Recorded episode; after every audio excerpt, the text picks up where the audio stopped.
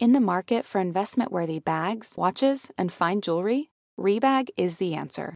Rebag is a luxury resale platform where each piece is carefully inspected by experts to ensure quality and authenticity. Use Rebag to buy and sell finds from the world's top brands, including Louis Vuitton, Chanel, and Cartier. Head to Rebag.com to get 5% off your first purchase with code REBAGNEW. Shop today at Rebag.com. That's R E B A G.com. And use promo code REBAGNEW for 5% off your first purchase.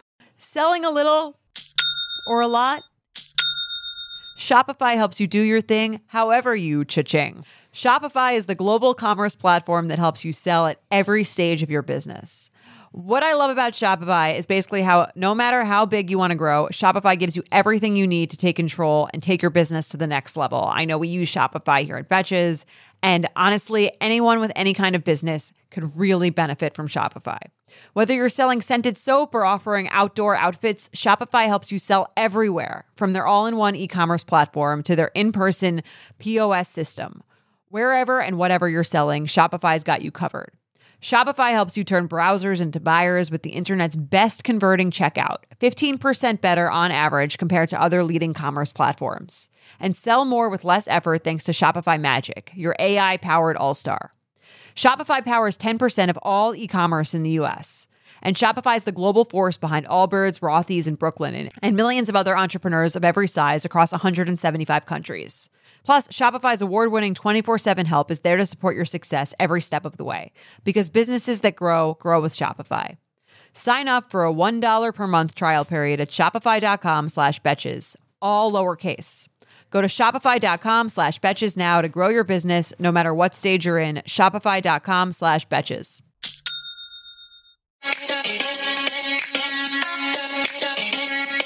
Welcome to So Bad It's Good with Ryan Bailey, the podcast where we cover all the pop culture we love to hate. From the classic reality TV moments of the past and present to the latest Daily Mail headlines and everything in between.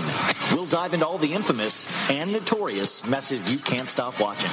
I'm looking at you, Jax Taylor. I'm your host, Ryan Bailey.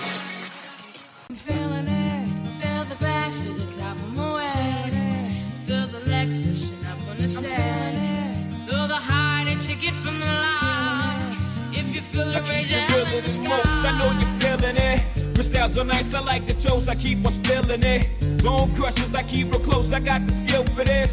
On my back, the flyers closed, looking ill as shit. Transactions illegitimate, cause life is still a bitch. And then you die, but for now, life, close your eyes and feel its dick. Since diapers had nothing to live for like the mic was, but making sure every nigga stay rich within my cipher. We paid the price, the circle of success, they turn my mic up. I'm about to hit these niggas with some shit that'll light your life up. If every nigga in your clique is rich, your clique is rugged. Nobody will fall, cause everyone will be each other's crutches. I hope you fools choose to listen, I drop you, bust it. These are the rules I follow in my life, you gotta love it. Jiggy jigger looking gully in the joint. If y'all niggas ain't talking about large money, what's the Well,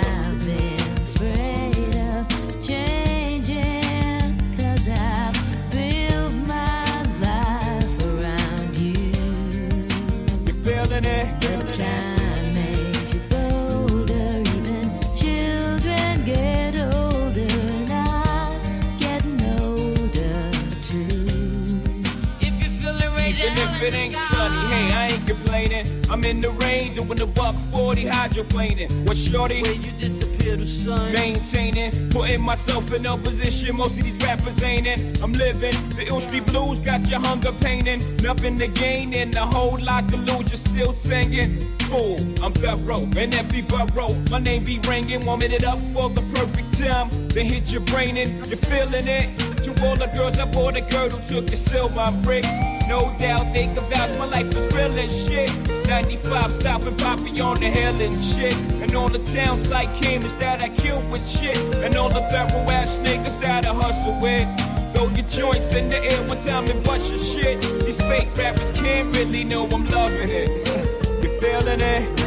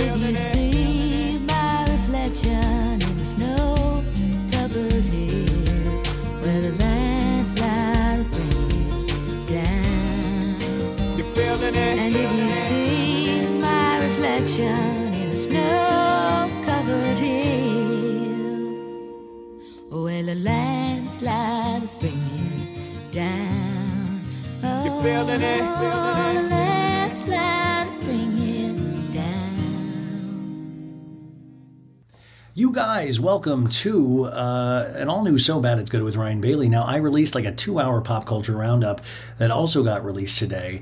Uh, and I'm releasing this, uh, which is an interview that I'm, I'm uh, a conversation with my new friend Sophia Benoit, who is just amazing, so funny, and just wrote uh, one of my favorite books that I've read this past year called Well, This is an Ex- uh, Well, This is Exhausting, a memoir. And I just thought it was just fantastic. And I was so happy to talk to her. And you can actually hear me being um, verbally um, and uh, nervous. Uh, I was very nervous talking to her because I, I just was such an admiration of uh, her book, and I just thought she was fantastic, and she just proved to be great. But and multiple times. I'm just so excited. I'm like, you, can you can listen to it and you'll you'll hear those moments. But I just thought she was fantastic, and and it just goes to show you always reach out to people that that their work moves you, uh, that it makes you laugh. Always say that to people, um, and say it in the nicest way. Don't ever say it creepy or try not to be, especially if you're a dude.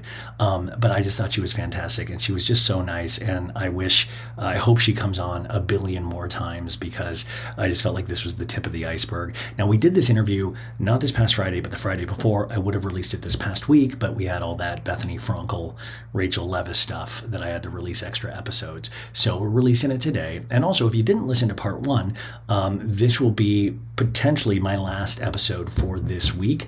Uh, I have signed with Betches Media, and I'm going to be moving over to Betches, and I will be starting there uh, next Monday, August 28th, if all goes well, if all goes according to plan. Which life can be crazy, um, but that's what we uh, that's what we're hoping and what we're planning on doing. So thank you for staying with me. What a crazy journey this has been these last years, the last couple of years, uh, and since I've started this. But I'm just so thankful that we get to keep this going and keep it getting bigger. And and and you guys have just been so amazing. So here we go. This is fantastic. I'm telling you, you got to check out her book. I'll put it in my Instagram stories, like a swipe up or that link to her book. I think you really need to check it out. If you don't read, if you can't read, there's an audiobook, which is great as well.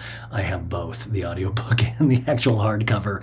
And I just, I, I tell her that story, but I was just driving back and forth to Arizona and I started listening to it and it just, um, it made the drive go so fast.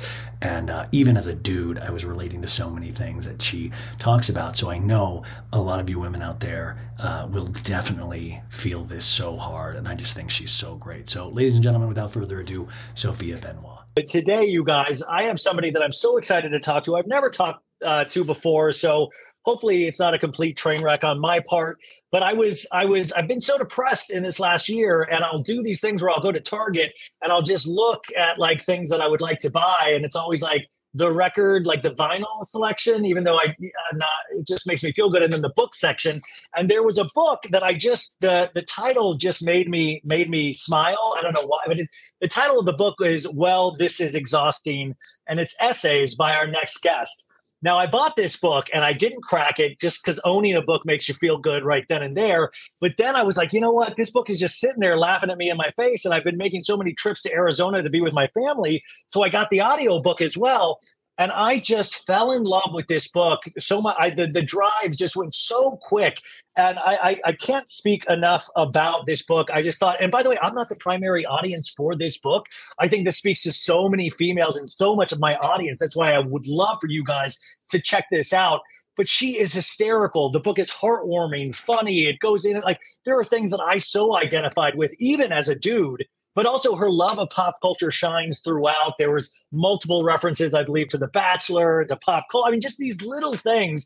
But on top of that, our next guest is also uh, a sex and relationship advice. She has columns for Bustle, GQ, Bylines, and Allure, Refinery 29, The Cut, The Guardian. And then also, if you don't, you probably already follow her on Twitter. It's at one follower, no dad. And immediately when I opened up, I just, I, I was blown away because the first thing I saw was a t-shirt that you can buy and it says Silver Springs deserve to be on rumors. And that just was like, holy shit. So Sophia Benoit, welcome to the show.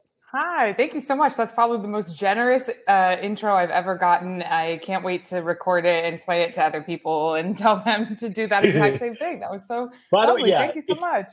That's as good as it's going to get for this, Sophia. So I hope you got what you needed no, out of it was this. wonderful. It's beyond flattering. So thank you.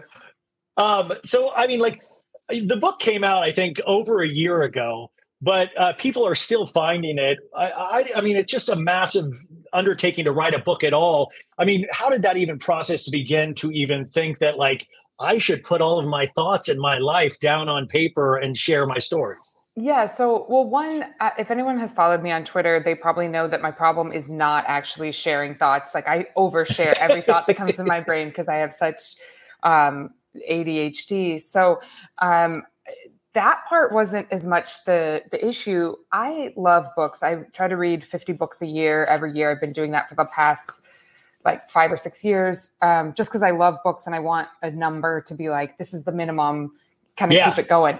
So I, I've always loved reading. And so it, it came naturally to want to write a book, but it didn't come as quickly to know what I wanted to write about. And I had seen so many female comedians, especially, have these fantastically funny books of essays that I loved when I was a teenager. I remember um, loving some of Chelsea Handler's essay, essays. Um, and of course, Nora Ephron is like the goddess of hilarious essays. And, you know, Issa Rae had a book and uh, Phoebe Robinson had a book. And so there were just all these hilarious books of essays. And not even always by famous comedians, Sloane Crosley. So I, always wanted to write that. And I set out to write it when I was probably 23, which is an incredibly dumb and arrogant thing to do as a 23 year old. But most things you do when you're 23 are dumb and arrogant. So, you know, that's what happens. Um, but I started and I had, I kept getting stuck because I didn't have crazy experiences in my life. Like I am at the end. I mean, I'm someone who reads 50 books a year. Like, where do am I going to find the time to like try cocaine or you know do something nuts? So, so I feel, I feel like I always just kind of I was like a good kid and I did everything quote unquote correctly and I like didn't break the rules and didn't get grounded and didn't try not to disappoint my parents. And so I was like grasping for what to write in a book. And it finally occurred to me that I could write that story and be like, what if you write a story about kind of trying really hard to be good and then where it gets you. Um, so that was kind of the seed for the book. And it took many years to actually get it to the point where it was a good and legible book with the help of a ton of other people. But um, that was kind of a long answer for how I got to, to writing a book of essays. No, I mean, it, it was amazing. And also, I love the, the part of it too is that discovering that you have a voice when you grow up. Like you're from Missouri, right? Like where that's yes. where you, where you like finding that you have uh, a voice, but also a sense of humor that your friends didn't have. Like something that actually like it's kind of like this superpower in a way, and then learning to harness that. You know, of like you know other people don't have your point of view. I mean, at what age did you discover that your point of view could be differently, or you had a different way of communicating? I think this is going to be such a silly answer, but um, I realized one thing in hindsight when I started, I just started doing stand up comedy in college when I left. And it had been something that I'd kind of thought about before leaving St. Louis, but I never really thought I could do it. Or I, I got, I was the kind of person and still am where I get very overwhelmed easily by a situation where I don't know all the steps of how to do the thing.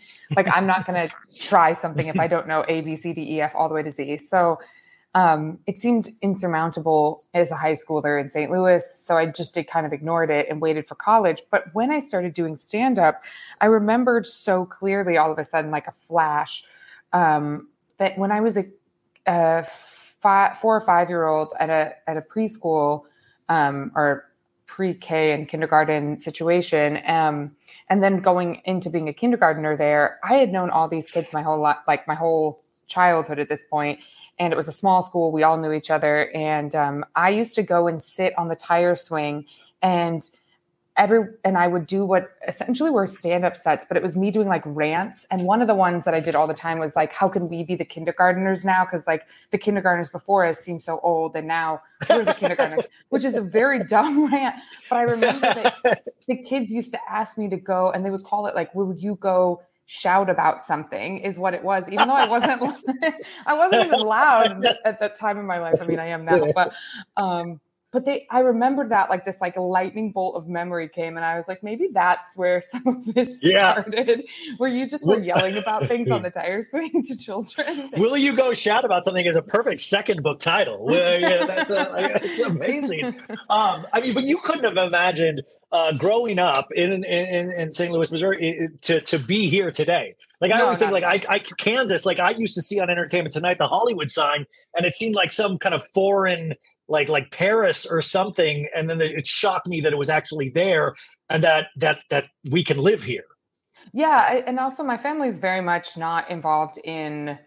Um, you know, some people they're a writer, and you're like, my mom's an artist, and my dad does music or whatever. Um, my parents are like both went to law or started going to law school or went to law school and got business degrees and like mm, my dad owned a hockey equipment company when I was growing up and I worked in a hockey warehouse. So it wasn't like I like not that the people in my life aren't um like very creative they are uh, but also my family is incredibly academically focused so half of my family like went to the east coast and did the like ivy league or just under ivy league educations. And then the like like one of one of my cousins literally went to princeton for quantum physics. So like my family had this like dreamy version of me that was going to be more academic i think and less like writing bad words online. Um so i feel like maybe i met somewhere in the middle of like princeton and hockey warehouse is like somewhere in between those two. I settled um Which, by the you just reminded me, I forgot one of your first, uh, the, one of your, one of your exes, one of your first boyfriends was at the, the hockey shop. That Yes, your dad, yes, yes. The, yes, that was a huge part of the book. Okay, yeah, that, Yes, sorry. I was Just- a nepotism baby in that I worked at my dad's hockey warehouse, um, and he would come in every day. Stop bragging, jeez. I know he would come in and threaten to fire me constantly because he genuinely was mortified by the idea of nepotism. So he was like, "If anyone, if she does anything wrong, tell me. I will fire her so fast." So, You people work, people work their lives to get in this hockey place, and you're just getting a hand in it too. yeah, Um, exactly. Uh, so uh, we were. T- I mean, I, I was just thinking about that Silver Springs shirt, which I, I, I talk about the song Silver Springs, you guys, a lot on the show because I was watching recently after Christine McVie died the the live version of Silver Springs that they did when they reunited with the, for the it was called the dance on VH1. The kids there used to be a thing called VH1, and uh, you can see like the passion in uh, in in Stevie Nicks' eyes towards Lindsey Buckingham and all of the stories like you know and this song is so amazing and it actually wasn't on the rumors album and it's one of i think a, one of their classics It is a classic, and I'm so sorry to Christine McVie, who's a beyond good singer and songwriter. I mean, just good isn't even a word that should be used Yeah. for her. Phenomenal. Um, but I do think "Oh Daddy" could have been cut, and we could have had time on the album for it. I'm so sorry. Sorry. but wow canceled for the wow canceled immediately wow that's no you're right I'll though. I also like I'm not, and honestly, the people that I've had angriest online at me in my life are weirdly soccer fans um, that have like weird mobs online, and then Lindsey Buckingham stands. I've had very, very angry Lindsey Buckingham stands in my on in my mentions before um, when I've talked about this. So I'm hesitant to say it, but I do think it's better than Go Your Own Way, and I think Go Your Own Way is like a- just a cheap shot to make somebody sing a song about like, yeah, I'm happy I'm leaving you. Like, no, they're not. No, they're not. Come on, man. but like I was thinking, like the making of rumors, if you guys don't know, was just like this sort. Like that band was so sorted, all the ins and outs of that relationships. Because like Lindsey Buckingham, you guys obviously you know this, and Stevie Nicks, they came as a pair. They were a couple. They had already been doing like do these duo albums, but you know all of it just got so uh, so crazy with the cheating and the ins and outs. But then I was looking at today's pop culture, and nothing as like to me that has legs. And there's like there's like a real feeling when you talk about Fleetwood Mac. But then I was thinking about in terms of like we were talking about like bachelor couples, like this Kaitlyn Bristowe and Jason Tartick, you guys. Uh, Camelot has fallen once again. They have announced that they are not they're they are ending their engagement and I was just thinking, like, this is what today's generation, we get these kind of relationship breakups. And I would so much rather go back to the Fleetwood Mac kind of like really hot and heavy. There's so like songs are being written about. I think that so two things. One, I also think you don't even think about how spoiled the 70s were with just this glut of disaster bands because you also had ABBA going through virtually the exact same thing and putting out hit after hit about two couples being together in a band and then divorcing. It's the same thing. It's just like more Euro divorce rather than like UK America divorce vibes. But I just think you, you just forget that there were these two massive mega bands that were going through multiple split ups and divorces within the band. Beautiful. We need bands to come back. We need big band. We need bands where I, I yeah, like know rock music is gone. Like, uh, I mean, what what would even be comparable in the music scene today? And like, I mean, like I mean, I was just, and this is, yeah, I'm not going to even bring that up. I was about to bring up Tory Lanez, but like, I was just like, this is the shit we get. And there's like this, this real like relationship heavy you can feel like the tension within the band. Like ABBA is a funny thing because they're so. they all have those little like they all looked like kids together. They all looked like they were related to each other. But like Fleetwood Mac, the just the the the clothing and all of that stuff was so. Sorry, I'm just uh no. Uh, I, it's insane. I think the closest thing we have right now, which is not close at all, but I think the closest thing that we're all kind of delighting in right now is that Ariana Grande and her little SpongeBob boy, like Ethan Slater. Yes, yes. I have not learned his name, and that's kind of a beautiful place for my head to be. It just is like, I don't need to learn that man's name. It's going to be over soon, and it's going to be insane, even more insane for that family. Um, but like, I relate to his wife so much when people were like, his wife's calling up all the press, which I don't know if that's true. That might be totally false. But if if you, but good. That's what I'm saying. Good if, if she was calling up the press. Good. You literally had I had a baby for you, and your friend came over and held my baby, and now you're with my friend or your friend. Absolutely not. I'm calling everyone. I'm calling and you liked the pic. Ariana Grande liked the pictures. Like I don't care how many hits you write or how great of a voice you have. That's like there's a diabolical, and it's not the first. I I don't want to paint Ariana. That's I mean that's I don't I want to be careful at how I approach that, but this is not news if it comes to Ariana Grande relationships. How she like this is almost normal for Ariana Grande, but anybody else, you think about that lady with a one year old uh, uh, son, I believe, and you know she was like all happy for her husband because he got a role in the movie Wicked. That's huge, huge for them. And then this happens. I would burn so much down. I would be uh, not just online. I would be saying so many things about that man that he thought were going to be private until he died. I would be saying the uh, absolute worst insecurities he had, I would be posting them online. I'd be like, this is what he's insecure about. This is his deepest fear. By the way, I would be sharing everything you wouldn't believe. But uh, again, I'm totally, I get it. And I think her calling Ariana Grande not a girl's girl is ultimately one of the most beautiful responses. I thought that was just almost elegant. Sophia, what does that mean to you? What does that mean to you, not a girl's girl? Okay, so I have a huge thing with uh, with multiple friends of mine, but especially with one of my friends about talking about girls, girls. And I, my parents got divorced when I was young, um, and I lived most of the day, days of the week with my mom and my sister in a house that was literally all girls. So I think a lot of my childhood really was outside of the male gaze. And if you've ever met my dad, you it, it, it's even clearer. He's not like American dad watching football, despite the hockey warehouse situation. You might think my dad is like literally like doctorate in philosophy, like try like very European, like thinks that hockey is a beautiful and poetic sport or something. Like it's not yeah. Mr. Sporty Spice. So I didn't grow up around the male gaze very much. And so inherently, I think I kind of thought more so early on in my life that like what women did was cool and valuable and great and like why would we care about what guys are saying if it's a negative thing like okay that's easy to ignore and then as i got older i was around more men and around more women who were around more men and it became clear that like society's rules were hey, maybe the male gaze should be prioritized. And I felt very that felt jarring to me. I remember being like, what is happening? Why are we listening to boys all of a sudden? This is random. Um, and so I think the kind of idea of what a girl's girl is is a person who prioritizes friendships over male opinions or and it's not somebody who's like ignoring men or hating men or not having relationships yeah. with men. It's just being like i am at my core.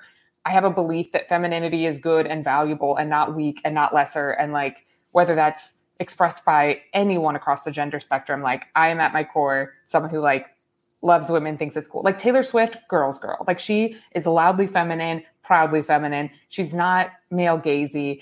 And so when you have somebody, and I think that that's like been a kind of a huge theme this summer, especially you've got like the Barbie movie coming out. You have like Gabby Windey when she came out, speaking of The Bachelor, she like wrote I'm a girl's girl in reference to something she'd said on the show about being a girl's girl. So like I think yeah. it's like been this big summer of like women supporting women being like, all right, you know, girl's girl moment. Yeah, and enough. then yeah. And then for Ariana Grande to be called not a girl's girl, I was like, yes, yes, that's true. That's correct. Well, and, and what a bubble she has to live in.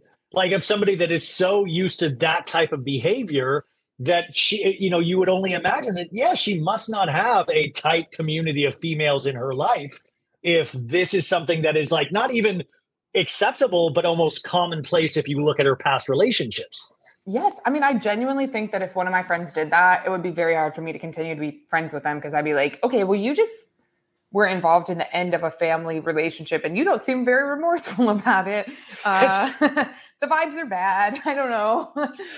Like I feel bad for the smallest things. Could you imagine like the guilt that a normal person would carry if you were like, "Oh yeah, we were double dating with my ex husband her ex husband," and it were like we were double dating. I was liking all their photos, and then they have a new baby, and we fell in love, and I'm still going to pursue that instead of saying, "You know what? This isn't right right now. Let's wait down." I mean, like it is what that is somebody, and think about that somebody's worst nightmare on top of even taking gender politics out of it somebody's worst nightmare is for guy or girl to be stolen away from a guy or girl. Like that is uh, that I live in fear of things like that. I just think like I I think there's so many like shades of infidelity and like as a sex and relationships writer i talk to people about infidelity a lot and experts about infidelity and i think there's a lot of infidelity that's recoverable from like there's a lot of stuff that's like you can figure out why it happened and strengthen a relationship, et cetera, et cetera. But when your partner just straight up walks out and is like, found someone better, that is devastating. And I don't think there's like a, a, a good spin on it. And I don't think there's like a, maybe you'll learn. I don't know. Like it is just a straight up bummer. And like also that you you haven't learned anything from your last relationship if you're already getting in a new one anyway. So it's going to be a disaster zone. And yeah, again, now have honestly imagine having to stay away from radio. Yeah, I mean, yeah, well, that's the other thing, and I know it's not polite. Like, I'm a weird looking guy. I, like, I know it's not polite to talk about, but he's a very interesting looking gentleman, and he's obviously really good at singing, uh, you know, in musical theater. But that's another thing is that, like, I'm curious of like how pumped up on he that he's on Ariana that he is now if he opens up any social media app, people literally go to that denominator of you are the you know, you look like SpongeBob potentially.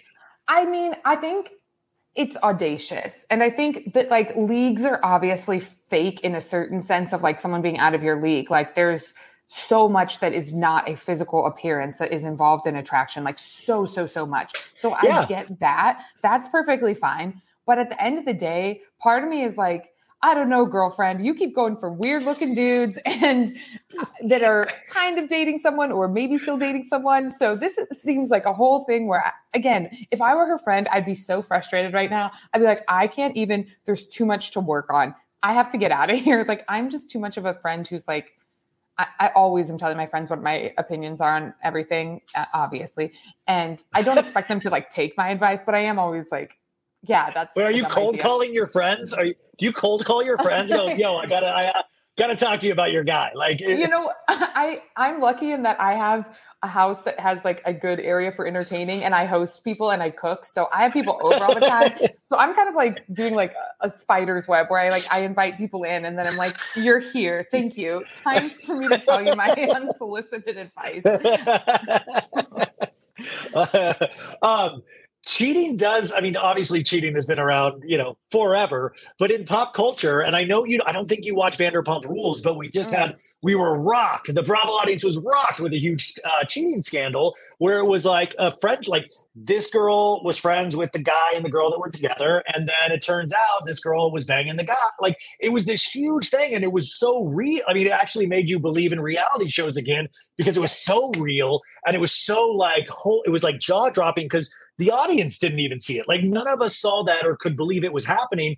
But then you just think about all, like all of these relationships crumbling and people cheating on this and that and this.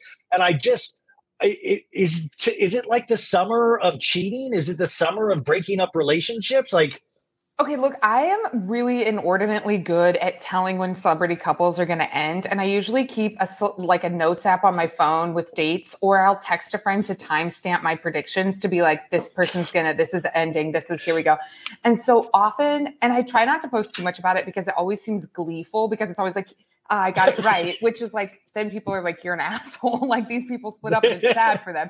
And i have a them. gift Uh, it's also like you can tell because of their Instagrams and the way they respond. So I'm fascinated by celebrity breakups and celebrity gossip, and so I've always been a follower of celebrity gossip and news and everything. I just want to know everyone's little business because it's fun, it's entertaining. But that said, this summer has been wild. Like to start with, I, I mean, I guess this wasn't even this summer, but like you had Reese Witherspoon, and I that one seemed not to be rude, but kind of obvious because they weren't ever together or, or around. yeah it was like her man it was like her aid like an agent like An jim agent. toth i believe his name is yeah. and they had like a nice place in i think montecito or one of those like santa barbara one of those nice places Yes. And then, so that one didn't seem shocking to me. I'd kind of been waiting for that, but I had like a question mark of like, have you gotten to the point in the marriage where you're like, it's so expensive for us to split up because we have this production company together that we're just going to kind of stay together, but whatever. But so Yeah. she made the call. I was like, okay, here we go.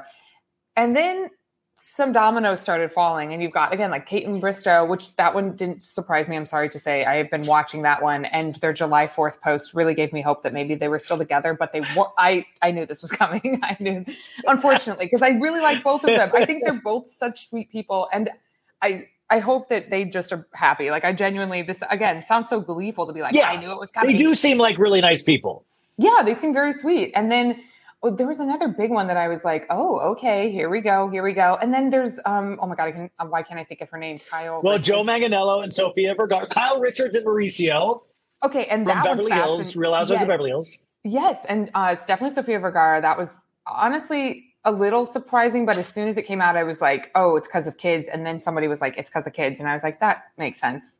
Like I, he wanted kids. Well, it was her. Well, allegedly it was because of kids, and he's always been he's been sober for a long time, and allegedly she is you know like not doesn't have a problem, but there was like they put stuff out like TMZ and Daily Mail of like that could have been a potential problem as well. Mm-hmm. Is that he you know was not into her lifestyle potentially, which I you know that was neither here nor there. I the one that did shock me, the one that I was like, oh my god, did not see this coming. And part of it is because of how they've been so private before, so it's like a lot harder to get the signs. Is Taylor Swift and Joe Alwyn? That one I was like, oh, oh, okay, wow. Okay, All what right. surprised you about that? What surprised you about that? Because I also would love to touch on the little mini thing with Matty Healy from the 1975 Oh, that was that we never got full confirmation. But Joe Alwyn, they, I mean, she, they were writing like poems to each other. She, he wrote on her albums like Evermore and Folklore. Well, they were together six years at a time in li- in life. For a lot of people, when when you're with somebody for that long, you end up marrying them. Like in your late twenties, early thirties, when you're with someone for six years, that's pretty common anyway. She seems to be somewhat traditional-ish in and very, very romantic, and like both of them. First of all, they look alike, so that's a great sign for everyone. Um, they're just like blonde, tall people, amazing. Um, they just had such like a they, she seemed to be so happy and settled in that relationship and was writing songs about like this is great and i want to be with you forever and like let's get married and i've been with you for three summers and i want them all like that kind of stuff. I was like oh okay like here's this nice long relationship And the thing I think that surprised me the most is usually there's like things that come out in newspaper newspapers, as if I'm reading newspapers in magazines or online. Please, me cracking up in the Wall Street Journal every morning um, to find out. Honey, the Wall Swift. Street Journal's here. Joe Alwyn's in it again. Yeah. exactly. No, there's just things that like get written about celebrities usually that are like, oh, the distance has been hard on them, or they're like having some quotes where they'll like somewhat recently. I remember Orlando Bloom talking about how difficult it is to be married to Katy Perry, and I was like, okay, all right, maybe not. maybe you don't say that to the paper. like again, I don't know. He's Um, doing a press tour on the difficulties of being with Katy Perry. was, Amazing. He was. He was mentioning it a lot. He's like, marriage is hard work. And I was like, okay, tone it down. Like, just, just, just be. But so they weren't doing that because they're like a private, Joe and, and Taylor were such a private couple that it was like, there weren't Yeah. little, like, there weren't the little like breadcrumb things of like, oh, they're not, they're selling their properties instead of buying properties. And they're, he's in London and she's in LA and the distance has been hard and all those little things that like, And there was a DeuxMoi thing that they even got secretly married, yes. like just and, and like it was like a like a secret ceremony, and and they even like alluded to that it wasn't legal, but it was with friends and like under a tree potentially. I mean, it seemed like like like a Hobbit, like it was like elfishly beautiful. it, was, it was very mystical. Yes. And so then she had Matt Healy, which was like, that was a car crash. I, if I were her PR team, I would have called her every single morning, 5 a.m. wake up call. I'm not leaving you alone until you break up with this man. I, her poor, But isn't isn't that like it? Isn't that what we do? Like, is that you know now she's like the biggest star on the planet? But even if she wasn't, do a lot of people tend to like? Well, I'm going to go for the bad boy now. Like, is that the attraction potentially for somebody like Taylor with a Matty Healy?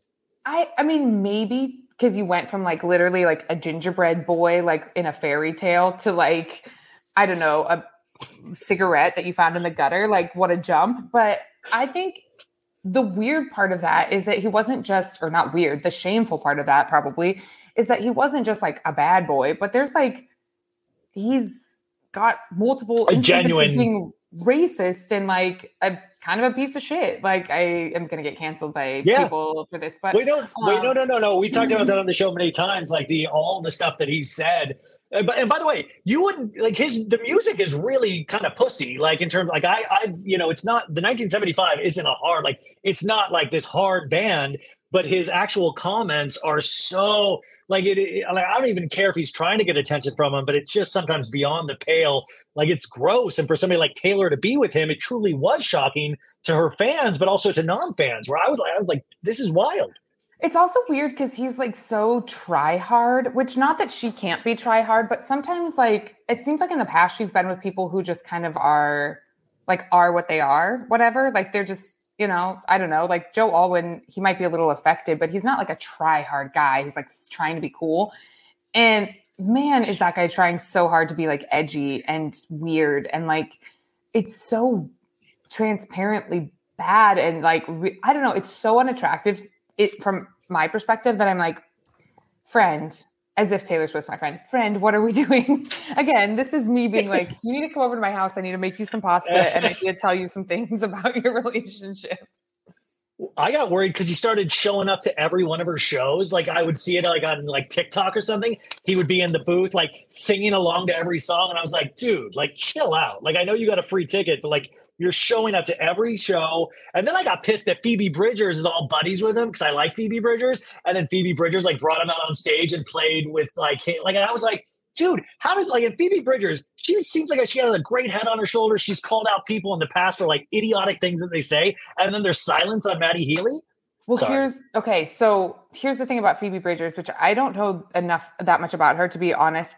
Big picture, I I have to say I, I've never um like she's not been like a favorite of mine. I don't dislike her. I just like haven't put in the time to listen to her music, which I am sure is phenomenal. From what I've seen of it, it's really good music. So this is not a knock on her artistic ability at all. But I do think there's some like spicy timeline potential for her and Bo Burnham and his ex partner Lorena, and I'm never going to think of her name. Oh yeah, the director of the. Jennifer Lopez film Hustlers. Yeah. yeah scarfetta i don't know it's an italian name and now i'm embarrassed that i've let down a fellow italian but um she it was like he was always dating this like hot, sexy older woman. And I loved that for Bo Burnham. I was like, yes, please date a hot, sexy older woman. That's great. Wonderful justice for us all. And then all of a sudden it was like, oh no, Paul Mescal's gone. Uh, my hot older lady partner's gone. And now we're together. Timelines might be sizzling hot for that one. I don't know anything. Obviously, I don't know anything. I know nothing. But I was kind of like, now, wait a minute. now, wait a minute. Yeah, I mean, I what she's referring to, you guys, is uh, so Phoebe Bridgers used to date the actor Paul Mescal that just was nominated for an Oscar last year. Amazing actor. They were engaged, and then all of a sudden, like we don't know what happened, but like all of a sudden there was like, oh, the engagement's off, and then all of a sudden, Bo Burnham, who was in his like like hooded jacket, and like really very trying to hide at things, was in the back of like these Phoebe Bridgers shows, and then he would like she was in the back of like this. uh I forgot which comedian's show he was directing, and she was there. And then they like caught him holding hand. Like anyway, so it seems like they are together now. But you're right; it's a very weird thing because I think she was he was together with Lorena for like eight to ten years. Yeah, for a long time. Yes, I I just again, who knows? I mean, also again, not my not my problem, not my business. But I love speculation, so you know. No, it's like no, it's one of those things when you're like, I'm on the Daily Mail at like one in the morning, and I'm just like shaking my head, like no, Bo, no, Phoebe. Like, and I don't know either of them at all, but I, I put these people sometimes on pedestals as we do in pop culture. And then you realize, oh, all of these people are jackasses just like me.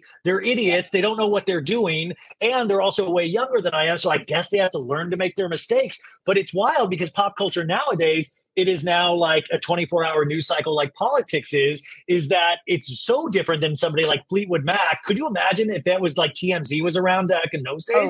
Lord, oh good Lord, there would have been a contact high from the cocaine in the room. First of all, for all the reporters, yes. but I, yeah, it's it's very different now, and I feel like with again, this is such a cliche thing to even say, but like social media definitely makes us all feel like we've got even more of access to and potentially right for access to into people's lives.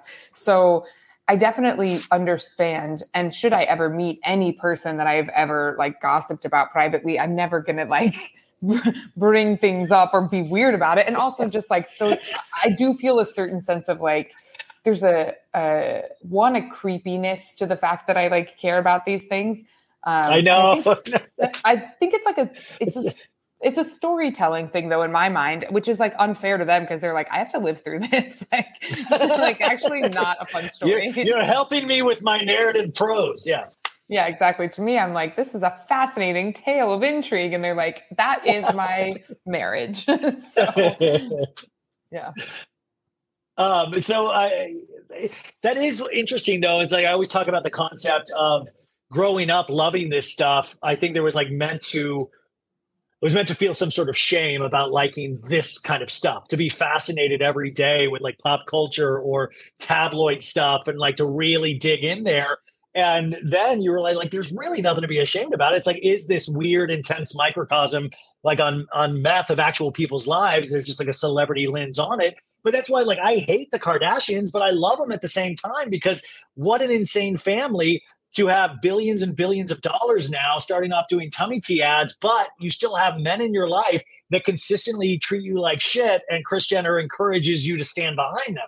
Like that to me is fascinating. That is like, wow, like Yes, no, yeah, I, I mean uh, I feel like also there's the the factor of like people have been talking about other people and gossiping about people for all of time and whether they know somebody or don't know somebody like you you think that like everyone wasn't being like, oh no, the vicar in the new town, two towns over, is a little tart or whatever. Like people were always gossiping. And, you know, gossip has a very real, like, use which is very connective but also potentially like good at outing people for like that's a bad person um and like a good gossip network that can keep you of like don't work with that guy by the way or like if you do watch out. So i'm like very pro gossip i do also think that there's something um unimaginable about having your life and your life choices dissected at that level especially when you've got all this access to money and power that like the average person doesn't have. Like the average person yeah. can't just leave their partner and move across the country with someone and go vacation in the Bahamas and be on a yacht and be flirting or whatever. Like the average person, if you get divorced, it costs you you know, $15,000 and it's financially ruinous. So like that is such a different life than all of us live that I think there's also a, an aspect of it that isn't even noticeable. Like in some sense, divorce is its own like luxury item at this point in a lot of people's lives. You can't afford to live on your own, or you can't afford to, again, like move out or pay to go through litigation or whatever. So there's like, there is a very real factor of like these people are living a life that is unimaginable on almost every level to us. So it is kind of fascinating to be like, what is it like to go home to your big kitchen with wide open doors to the ocean and then like bang a pop star? Like, I would love to find out. no, I mean, like, did you get tickets to? Uh, I mean, speaking of like uh, unimaginable, did you get tickets to any of the eras Taylor Swift dates in Los Angeles? Were you just I there did. this last two weeks? I did. I got a text message randomly that was like, "We're adding a date," and I thought it was fake because I was like, "There's no way that I could just log in and th- this would work." And I somehow got ch- tickets that.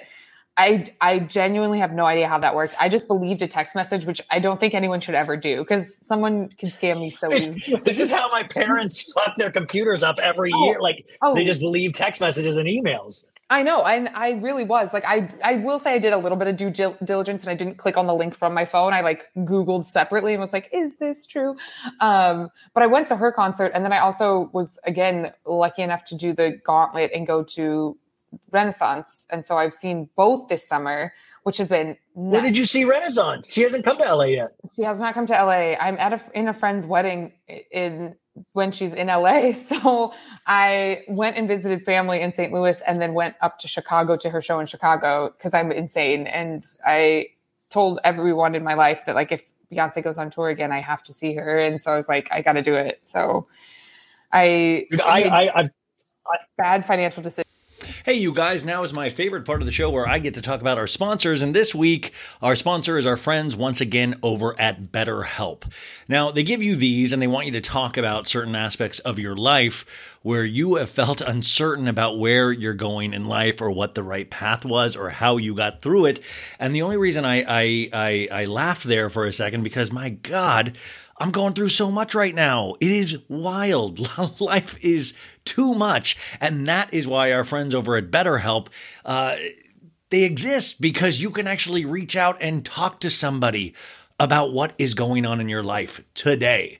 And I actually am doing this right now with BetterHelp. So sometimes in life, we're faced with tough choices and the path forward isn't always clear. I mean, that seems to be the case, uh, whether it be uh, romantic relationships, uh, your job, uh, where you're headed in the future. If you have kids, I'm sure that is a huge. I mean, there's just so much. So, whether you're dealing with decisions around career, relationships, or anything else, therapy helps you stay connected to what you really want while you navigate life. So, you can move forward with confidence and excitement. Trusting yourself to make decisions that align with your values is like anything. The more practice, the more you practice it, the easier it gets. Um, the way I've benefited from therapy in the past and now is that it is just. Uh, I mean, the basic thing is just getting these thoughts, and sometimes they're dark thoughts, out of your head and actually into your voice and pushing them out of your body and having somebody else receive those thoughts. I mean, that's just like the basic thing. But then on top of that, of, of, of looking deeper at certain elements of your life, talking about what you possibly could do, what makes you happy, what makes you sad. Uh, if you are introspective about your own life, I've always found that I personally have benefited from that. But what's so beautiful about therapy or trying to discover aspects of yourself is that it's personal to each and every one of us. But if you are thinking of starting therapy, give BetterHelp a try. It's entirely online, designed to be convenient, flexible, and suited to your schedule. So, all you have to do is just fill out a brief questionnaire to get matched with a licensed therapist and switch therapists anytime for no additional charge. So, let therapy be your map with BetterHelp. Visit betterhelp.com slash so bad today to get 10% off your first month. That's BetterHelp, H E L P dot com slash so bad. And that's going to be in the show notes as well, guys back for the remaining portion of our show. You're right. No, wait, wait, wait, wait, wait. Okay, this is um. So I was what like Travis Scott, like his new album came out, and he did this like fucking show at the like in Italy last week where Kanye came out, and I was watching a clip of it, and he's just like jumping up and down, going like ah, ah! like just jumping up and down in this ridiculous white outfit, which is fun, but he's just jumping up and down, screaming, which is like after like Astroworld, maybe like chill out a little bit. But then, like, you compare it to like Beyonce or Taylor Swift, everything is fucking like they're pros. They're hitting every mark. They're like everything. They're just, I mean, it's just so and legendary. And then you have this man, Taylor, uh, Travis Scott, just screaming. It's like, ah, it's, it's, and it's like, that's like, Oh, sorry. The, no, the level that they put on. I mean, I really genuinely was joking earlier. Michael Jackson's obviously like the blueprint of how big and amazing a tour can be and how much production a tour could get. And he was obviously a phenomenal performer, which is like, again, part of the blueprint for this. But their concerts are so unbelievably produced and so well done. And even with that, like, again, I know both of them have a virtually unlimited budget. So, like, yes, you can make a really great concert with an unlimited budget but still you have to show up and do the concert for three and a half hours or two and a half hours every single night which i even the crowd at both shows occasionally would sit down. And i was like this is hilarious that you guys are sitting down and the performer is like still going. You know what i mean? Like like we're getting tired standing doing nothing. Um, it was so funny. I mean it just the unbelievable amount of work and effort that it takes to put on a concert ever, period. And then the amount that they're doing and how many shows they're both doing. And wow, unbelievable. So, like I went to Beyonce twice by myself. And the first time was just like for shits and giggles. And the second time was like, well, I gotta go. I mean, like, because it really was one of the best things I had ever seen. I was blown away. And I was like, I will see this person until she is not touring anymore. Like, I guess the, I mean, it's really, truly magical. And that's why it bumped me out. I couldn't get one of those pre sale Taylor Swift things. And then I like, I was like, you know what?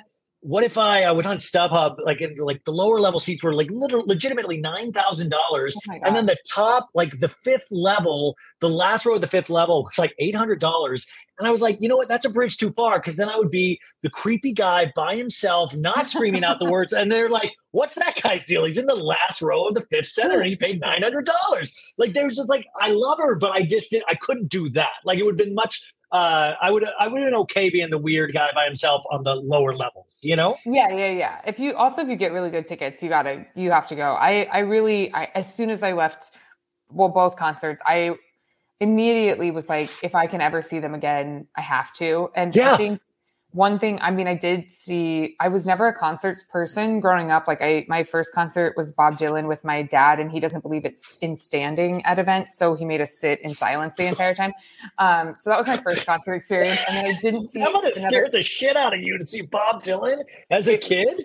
It, i was not i was like 14 that was my first concert and or 15 something and um it was it was a very boring experience. I have to say, I'm so sorry to Bob Dylan, whom I love. I love Bob Dylan, but man, that was not the best concert experience. And so then I waited for many, many years, and then I saw Beyonce actually, at, and um, that just kind of opened the box of like, oh my god, this is what a concert can be. Are you guys kidding? This is what everyone's been talking about.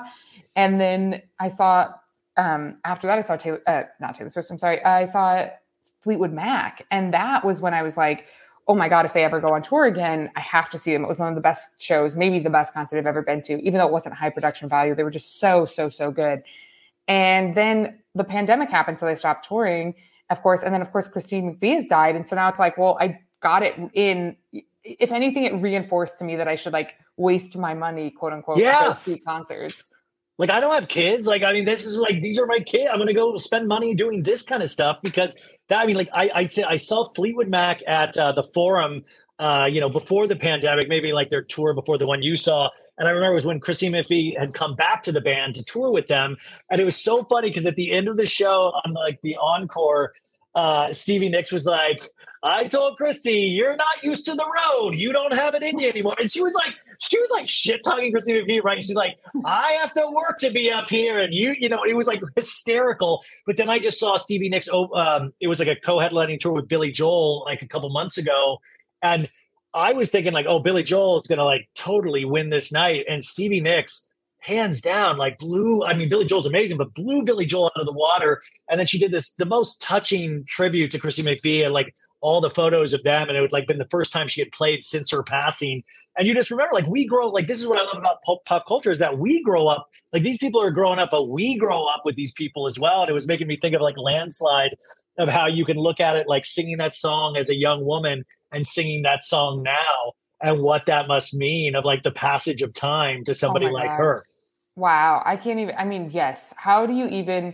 And it's crazy to think about. And I think about this. I thought about this at the Eras tour, and um, but also, I mean, great example with Stevie Nicks is like you're singing these songs about a person that now has not been in your life for a very long time. So, like, this is a fascinating thing of how do you get that emotion back when you're like, we haven't been a couple for 40 years, you know, like I don't even talk to that man anymore. Um, I, I think it's, it's fascinating. And then you have kind of the other hand with the Eras tour. So much of the, so many of the songs that were in the set list were songs uh, that were love songs about this person you just ended something with. And I was like, oh my God, how do you, how do you do that? That is incredible to be able to come out and sing like a love song to a person that you just ended a six year relationship with earlier this year. I mean, I would be crying. I cry about everything, so I would be crying. But I No, noticed and most of the audience is crying. All the audience is crying Uh-oh. when she does these things. Oh, absolutely. I cried then. I was like, I cried at the show. And I mean, I, again, I cry at everything. So not a great barometer, but I think most people at the show were uh, crying. It was a, such a good show. I did also notice that the, at, um, in Beyonce's show, she took out the songs from Lemonade that were about Jay Z, and the only songs that are left are the songs that are like, which are great, Formation and Freedom, that aren't directly about him have cheating, uh, allegedly or whatever. I guess it's pretty. It seems like not allegedly. No, I think it's It common seems like- knowledge at this point. I think it's common knowledge. Common knowledge, yeah. Uh, so I just thought that was really interesting. Of like, is there a talk before you do this big tour that's like, hey, can you not do the songs about me being? a Hey, uh, B. B, can we have a ch- chat real quick? I would love it if you did not, because Lemonade is one of the best cheating albums ever. Like one of the best, like going through it, che- like somebody that has cheated on you, a love relationship. It really is. That's why it's groundbreaking. It's like the best concept album ever. Oh my god, it's I I if that's not a top 5 album to you, I think that's a red flag. Like that album was perfect. I just think top to bottom I am so frustrated that it's so difficult to actually watch the visual album now. It's so difficult to to get that anywhere and to watch it. Um Folks, summer is just around the corner, so it's time to say goodbye to those jackets and sweaters and hello to shorts and tees. Now, I wanted to update my wardrobe for the long haul without spending a fortune, and luckily, I found Quince. Now, I have a lineup of timeless pieces I want that will keep me looking fresh year after year. I got a pair of tan shorts, I got a pair of green shorts. I cannot wait to style these for summer, and I gotta tell you, the quality is great because Quince has all the seasonal must haves like 100% European linen shirts from $30, performance polos, and versatile flow knit activewear. The best part?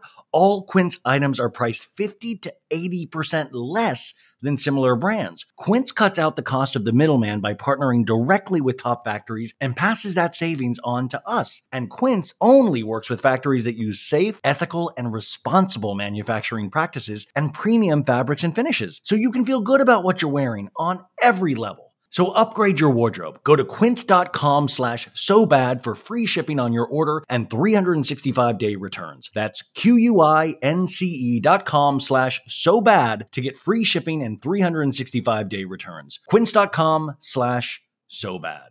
Tired of not being able to get a hold of anyone when you have questions about your credit card? With 24 7 US based live customer service from Discover, everyone has the option to talk to a real person anytime, day or night. Yeah, you heard that right. You can talk to a human on the Discover customer service team anytime. So, the next time you have a question about your credit card, call 1 800 Discover to get the service you deserve.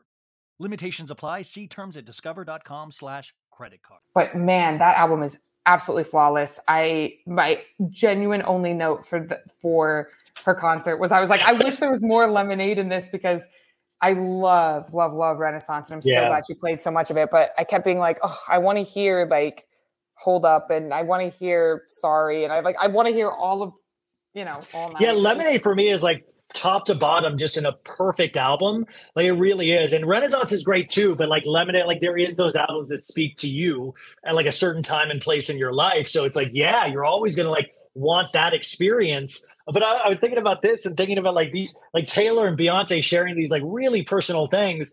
And then not to bring it back to like bachelor and bachelorette couples, you know, they go out and make their Instagram statement. And then I was reading the TMZ article about Kaitlyn and Jason, and Kaitlyn's like, I don't know, maybe, you know, uh, who knows what's down the line? We don't know. We're sharing our dogs. And it's like, I was thinking about the, you know, it's like they don't have these songs to purge. They don't have, you know, it's like they have Instagram posts, they have sponsored content. And like, how do you get out? Like, because we're normal people, but we don't have to, if we break up or get into relationships, we don't have to explain those to the public. Like you may choose to write about it, but we don't have to do that.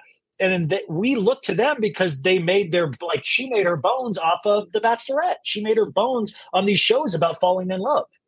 Yeah, I think I, I, I definitely don't envy having to explain a breakup to a general public and especially like I think a lot about the fact of like, even if it's a somewhat amicable, good breakup ish, if there's such a thing, which it seems kind of like for Jason and Kaitlyn, and it's at least like seems from the outside very um, amicable and friendly.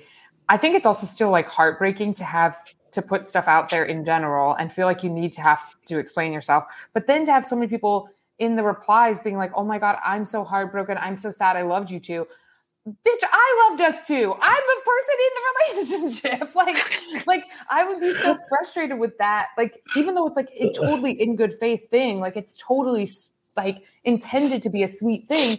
But how frustrating to hear people be like, I was rooting for you guys and feel like, okay, I was too. I I literally am in it. Like I was in I was in the situation. Well, it's my That's why I always I take usually every celebrity couple that breaks up and I'll do the same meme post of Camelot has fallen because that, you know, like that was like the JFK, you know, Jackie, like there, there was this kind of thing of like this magical relationship or something. But it is interesting nowadays with these relationships is you do see these people take take it so personal. Like it is so like our pop culture is so personal to us and now we have these shows based around love and like you watch the bachelor and bachelorette do you like do you believe in this day and age 2023 that anybody is genuinely going on at the age of 23 years old to find their life partner on any of these shows I, I think it's okay. So there's uh, two things, I, a couple things I think about this. I guess uh, one, every 23 year old, every single one is the biggest dipshit imaginable. All of us are. All of us are. Like yeah. 23, every yeah. single 23 year old on earth is tied for being the biggest dipshit. So, on the one hand, not a great time to expose yourself to the public. Like, it's hard. And obviously, yeah, you're like, learning. Yeah, exactly. And I think like there's pieces of that in my own life on very, very minor levels where I learned things publicly that I wish I could have somehow not learned publicly by put, posting every single thought I ever had on Twitter or in a book or whatever. So I, on some hand, I have like genuine, genuine belief that you can go on a show and have great intentions and be somebody who genuinely thinks like maybe this is a fun time or maybe I find someone great or maybe I meet somebody and I think you can believe that genuinely I just think there's so little of life that's been lived by 23. And people told me that at 23, and I believed them, but I also didn't understand them. So, like, I believed it when people talked to me about writing a book or whatever I was trying to do. And they would be like, but you're so young for this. And not in like a, they weren't like, wow, that's so cool. And they were like, no, you're too inexperienced to do this. And I think there's a lot of truth to that. Like, I genuinely think that like life is going to unfold a lot. That said, I think it's part of the experience of life is doing those things at 23. Like, I don't think you can skip over the steps of your life that are, why don't I take a big, crazy risk? And maybe it is public and I fail publicly, or I get my heart broken, or I expose too much, or I look like an asshole on TV. Again, that last one's probably pretty niche, but I feel like there's something to be said for like experience. The only way through being a 20 something and being an idiot is through it. Like there's no way out. You yeah. have to do it. So do I think people are genuine? Yes, I think there's a lot of people that go on that show that are genuine um and or at least are like curious about it, which is I think fair to be like, "Hey, probably nothing, but like if I have a good time, I meet somebody cool." On the other hand, I watched the show with somebody. One of my best best friends is a reality TV producer and editor. Um, Oh my god. And he's worked on a ton of shows, a ton, a ton of shows, and he's worked very closely with people that worked on The Bachelor. Um, like he's worked on a million shows that are reality TV shows, and so he knows a lot of like the secrets and the tricks. And so occasionally he'll be sitting with us and he'll be like, "Yeah, the producers changed that," and I'll be like, "Kevin, no, they did not. That is real. that is real life. We are watching real life. We're watching a documentary." And it is Yes, that's unfolding. what I want. That's I need to believe. I need to believe all this is real. I hate when I hear about Frankenstein editing, and I hate when I hear about like I want all. I in fact I feel like I'm not a political person, but that should be a law. Like I feel like you should get fined if you lie to us point blank. I agree. And I also like, I can deal with if they do a creative cut for the like teaser for the next week where like the voice comes over a scene that's a different scene. I can deal with that because it's like, all right, you made it spicy. I get it, whatever. But on my real TV day, you cannot mess with me. I am watching again a real documentary. Yes. so to me, I like the bubble and I like believing in it and I like suspending my disbelief and being like, yes, these beautiful personal trainers really do want to find love. Um, on the other hand, it gets harder every year as I get older to watch 20 somethings do stuff. I'm like, you are no, because you're still on your parents' insurance. So no, I'm not Yeah. gonna allow that. I it was so saccharine when I when I had to stop watching the Real World when I was like, I can only watch so many twenty year olds drink vodka Red Bull anymore. Like once I stopped drinking vodka Red Bull, it just I couldn't I couldn't go there anymore, and it made me so sad because I wanted to, but it was like, but also The Bachelor, like, you know, you're living in this this bubble where everybody has abs, and you're like, well, that's not. Well, are you going to watch The Golden Bachelor? Which you guys, The Golden Bachelor comes out in like a month or so, or a month or two, and it's a guy in his sixties looking for love. Are you going to watch this? I okay, so th- no one's gonna believe this other than the people that I incessantly talked about, and that's fine. And it sounds horrible, horrible, horrible. So it, I already, it's like Oh, a- an annoying sentence alert. But years ago, I was like, this is what they should do: is make an old bachelor with old people. It would be so cute. Everyone loves old people. So I genuinely, with the guy that this um, The producer. producer. that I'm friends with, I was like, he was like, let's put together a pitch deck kind of thing for this. And so we never did it. We never did this. So it didn't, it's not like I'm saying someone stole my idea. I was just like, this is a thing I've always wanted to do. And he's like, if you are serious about it, you should put together a couple reality show ideas and like, here's what you should do. And I never did anything with it. And then they announced it. And so I am thrilled. I hope it's good. I do love old people. This guy seems like, uh, he seems like he i this is i'm going off very little information but he seems like an airline pilot from florida which is not really what i was thinking of when i thought of an old person i was thinking of like a little sweetheart and he has kind of like horny guy vibes which is not exactly Yeah, like he does look like like a hornier older man. yeah and i was like not thinking of dirty horny old man when i was thinking of my show my show was like more like oh my god my sweeties are on the tv this week how great You wanted like a cute little like version of like that movie Cocoon, where they all like dived in the pool, and uh, that's a, a old movie. But they, uh, this guy looks like if and just like that stopped right now, and then ten years from now they pick up filming again, somebody Yes. that would potentially date Karen. Yes, yes. I wanted like the tone to be very similar to Great British Bake Off, where it's like, "Yay! oh, all my my great sweeties are together You together." wanted older handicapped people. like, I, by the way, I totally understand what you're saying, but that's hysterical because this doesn't like this seems like they still are trying to be sexy, and that's what I want. Like, yes. I want to Which see is- the older women now. The older women compete, Well, or, or what if they're all in their 30s or something? they're going to be, and that's my concern. Is I was like, this is kind of already.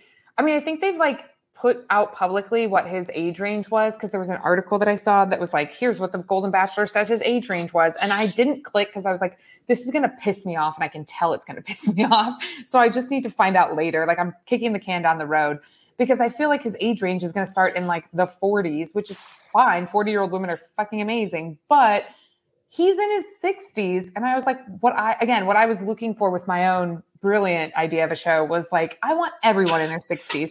I want everyone to be like, I am on the tail end of menopause and life is rough and my kids don't call me. I wanted that, you know? but it will be interesting to see if, like, you know, like even uh, no matter what, like once you get into your 30s and onwards, you start picking up things from your past relationship that you're like, that you just move through life with it. You move through life a little slower, a little like damaged or something. And that's the kind of like that's what I'm hoping is that the, this guy is potentially damaged and he like short circuits on the fourth episode because he's reminded of his ex or like one of these ladies is like, oh, he's doing it again. Like it reminds me of this man from like Richard from the 80s. I do think a lot of the sh- current show and a lot of reality TV in general hinges on or a lot of dating reality TV hinges on the fact that young women are often easily exploitable and um, like it's easy to treat them poorly on screen and, and it's easy to make them put up with situations that they maybe not easy but people frequently try to make them put up with situations that no one should put up with and so i wonder and i and i do i really do wonder does that change with the casting of older women who because in my mind again there's like a woman named ruth who's like okay shut the fuck up. That's my like dream is a woman named ruth yelling at this man and being like you're an asshole. Shut up. And so and i don't think that's going to happen because of the way they're going to cast it. They're going to cast it with like women that are like renting boats every weekend on a lake in Utah or something. Like, oh, then, then, imagine the family meetups when they have to oh meet. Oh the, the, the, Golden Bachelor has to meet the, the dads that are the same age as him. I, yes, yes. So I'm very fascinated by this. Of course, I will be watching. I at least the first season, I always am like, oh no, I'm not going to do that. And then I, of course, I'm in. Of course, I'm in. Are you kidding? Of course, I'm in. Yeah, I, that, me too. Like, and I've been pulled out of the Bachelor franchise over the last couple of seasons just because I felt I was just getting such repetition, and I, I, I started getting really worried about having to take care of these people on social media for the rest of our lives. Like, we have to buy their products for the rest. Like, we're now like every new Bachelor franchise is like 30 new influencers put out into the wild, and I feel like that's too much pressure on us, the audience. Yes, it is. It very much is. And then them bringing people from other seasons to Paradise to whatever, which I don't watch Bachelor in Paradise. I've heard it's better. I it's actually pretty good. It's it's it's actually it can get kind of good with the minutia between the past relationships. I do think it also is interesting to have the power dynamic not be one person versus a group of people that wants to all date the one person. So I do think that's fascinating. It's mostly I feel like because I've often been traveling or something when it starts and I've kind of missed some episodes and I'm such a completionist that I like I can't yeah yeah I yeah, can't. Yeah. I have to see every episode. So I'm not ruling out Bachelor in Paradise and everyone I know is like you have to watch. You're gonna love it. You have to watch. So I'm sure I'll start soon. I'm sure there's well, no way I don't Bachelor Nation eventually needs to secede from the union. I feel like they can have their own like island somewhere and just be populated with Bachelor contestants, and they're going to be great.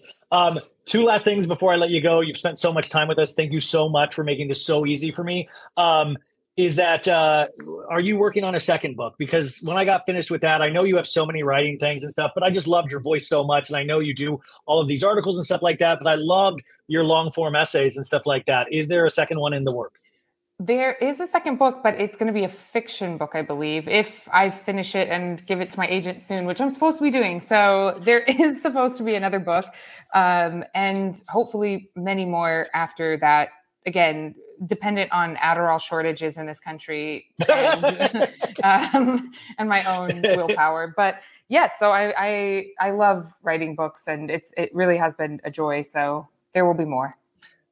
Okay, perfect. And then lastly, what are you watching uh, recently? It doesn't have to be reality; it can be scripted, movies, anything. Oh man, I the last thing that I remember thinking, "Oh my god, this was so good," was Jury Duty. I thought that was just absolutely brilliant.